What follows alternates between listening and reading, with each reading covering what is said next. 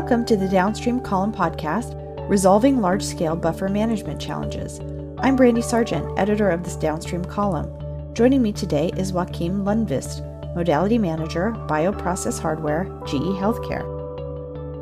Mister Lundkvist has a master's degree in chemical engineering from the Royal Institute of Technology in Stockholm, Sweden. He joined G E Healthcare's life science business in two thousand and has held various roles: R and D staff research engineer, service specialist manager, marketing manager, and currently holds a position as the leader for the biomanufacturing equipment sales specialist team in Europe within G E Healthcare. Today, Mister Lundkvist will be joining us to talk about large-scale buffer management challenges. Buffer preparation is known to be one of the most resource-intensive activities in biomanufacturing, as large volumes of buffers and process liquids are often required.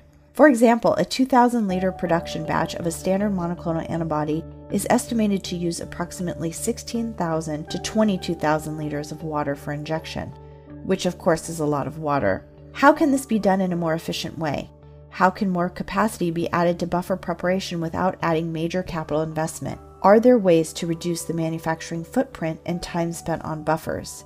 In this podcast, we will be examining these issues and discussing how technologies like inline conditioning can help. Thank you for joining us.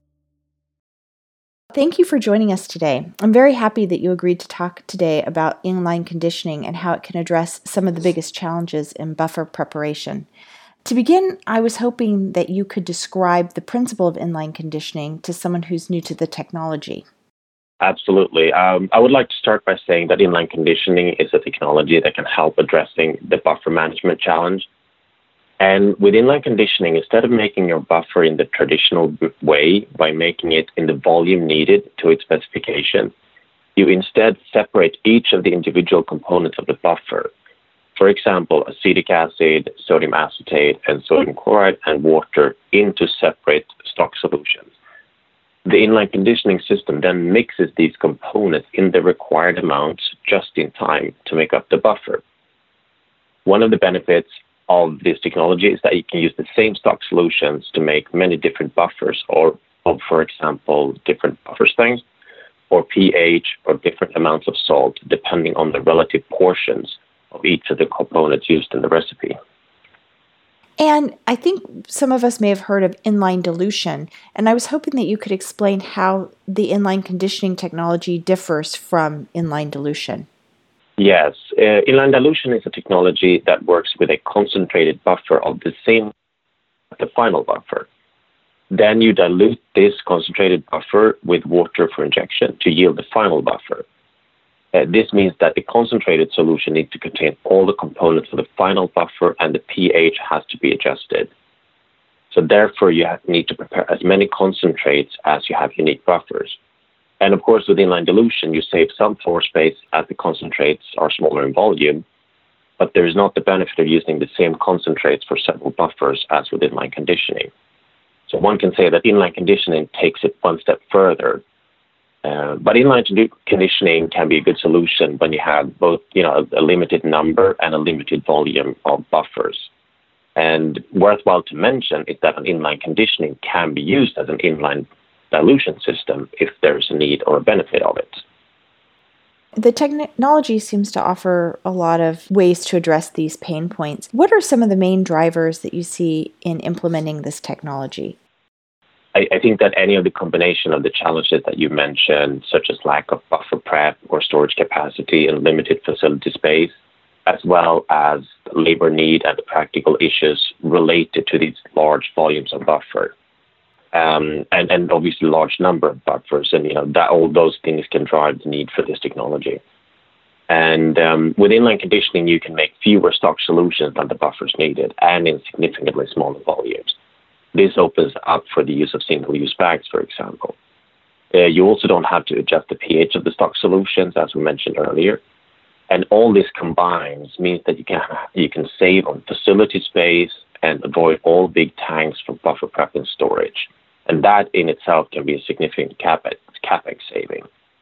You also would save significant time to make the stock solution compared to making the buffers, which reduces the need for operators, but also simplifies the logistics and the handling of buffers. And does the technology have any limitations, areas where you wouldn't want to use the inline conditioning? There are not really any limitations. The, the technology is possible to use in most situations. The inline conditioning system is very flexible, so you can use a combination of techniques, like using the final one x buffers, do inline dilution, or break up the components in, into single component concentrates, all at the same time. So basically having all in one. Um, also, gradients are also quite straightforward with, with inline con- conditioning as compared to inline dilution.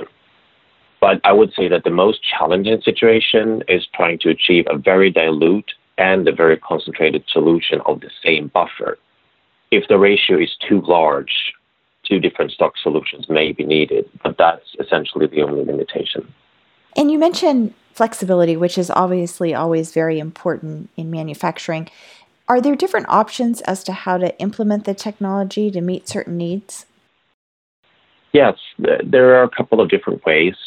Either it can be integrated in the unit operation, like in a chromatography system, where the buffer is made just in time before it enters the column. You can also use it as a standalone central buffer prep station or a buffer kitchen to feed your entire facility with buffers, either online or offline, where you where you portion the buffer into bags. And what's best really comes down to the needs of the facility and, and potentially also the scheduling of the individual process steps. And furthermore, I would say that in terms of stock solution, they can prepare, be prepared on site or be purchased from an external, external supplier. And this uh, this latter option, of course, reducing the need to have a buffer preparation area at all, unless for backup purposes, if, backup purposes if there's a need for it. Having the right buffers is really key in purification. So I'm wondering, uh, some people must be asking themselves, could we really have a machine that we would entrust to do this and make sure it was done properly? How do you respond to that? I would say yes, we can trust the machine to do that um, because the mixing of these individual components is controlled by quite advanced algorithms that ensures that the feedback on the flow rate of each of the components and the pH and or the conductivity of the buffer is constantly used to balance the flow of each component to maintain buffer composition. This means that you can run the system using a recipe only based on flow flow feedback, which is very simple and straightforward. But with pH or conductivity control, you can ensure that the system always aims for the set point, even if, for example, there are variations in the stock solution or if the temperature varies. Then the output of the system is monitored through an independent set of monitors that essentially do an online release of the buffers. And if the buffers is outside specifications, which is typically the case for some thirty seconds before the pumps have adjusted to the new conditions when you change between buffers, um, then the buffer would be uh, diverted to drain. And with all these so-called control modes, you can make essentially any buffer, regardless of the chemical properties of it. And with this, you get all your buffer data as part of your result file in your process records, making it very simple to review. Then, of course, these type of systems are validated as any other type of systems, uh, including the control modes that controls the, the mixing of components in different ways. And the process qualification, of course, includes creation of each of the buffers used in the process, which again can be validated and compared to offline measurements. Thanks so much for walking through that, because I think that's really important, and I, I think it's really interesting to understand all the controls that are involved to help make sure that people feel comfortable with the idea that uh, it would be a machine doing it and, and that the controls are there to, to ensure that that happens correctly. Those were all the questions that I had for today, but we've talked about quite a few points, and I was hoping that you might be able to summarize a few key takeaways that you would want our listeners to remember about inline conditioning. Absolutely. Um, I would say that the first one is that you can potentially reduce uh, the buffer volumes to prepare, store, and handle quite significantly. This leads to smaller footprints, smaller tanks, and less labor. And many users can transition completely to single-use bags. And in the end, it it will save money, both on the CapEx and the OpEx side. The second point is that the technology is flexible to allow for a wide range of buffers to be made using the same limited number of stock concentrates, really uh, simplifying your, your buffer prep and, and your buffer handling. Lastly, I would say that you can improve the control of your process due to the constant feedback inside the systems, maintaining and checking that all the parameters are inside specifications at all times, and that you have it part as of your process records. And I would imagine that if someone's interested in this, it is um, a process that really needs to be worked through in terms of how to create the best solution for their process. What would you recommend for someone who's interested in learning more about inline conditioning as a solution?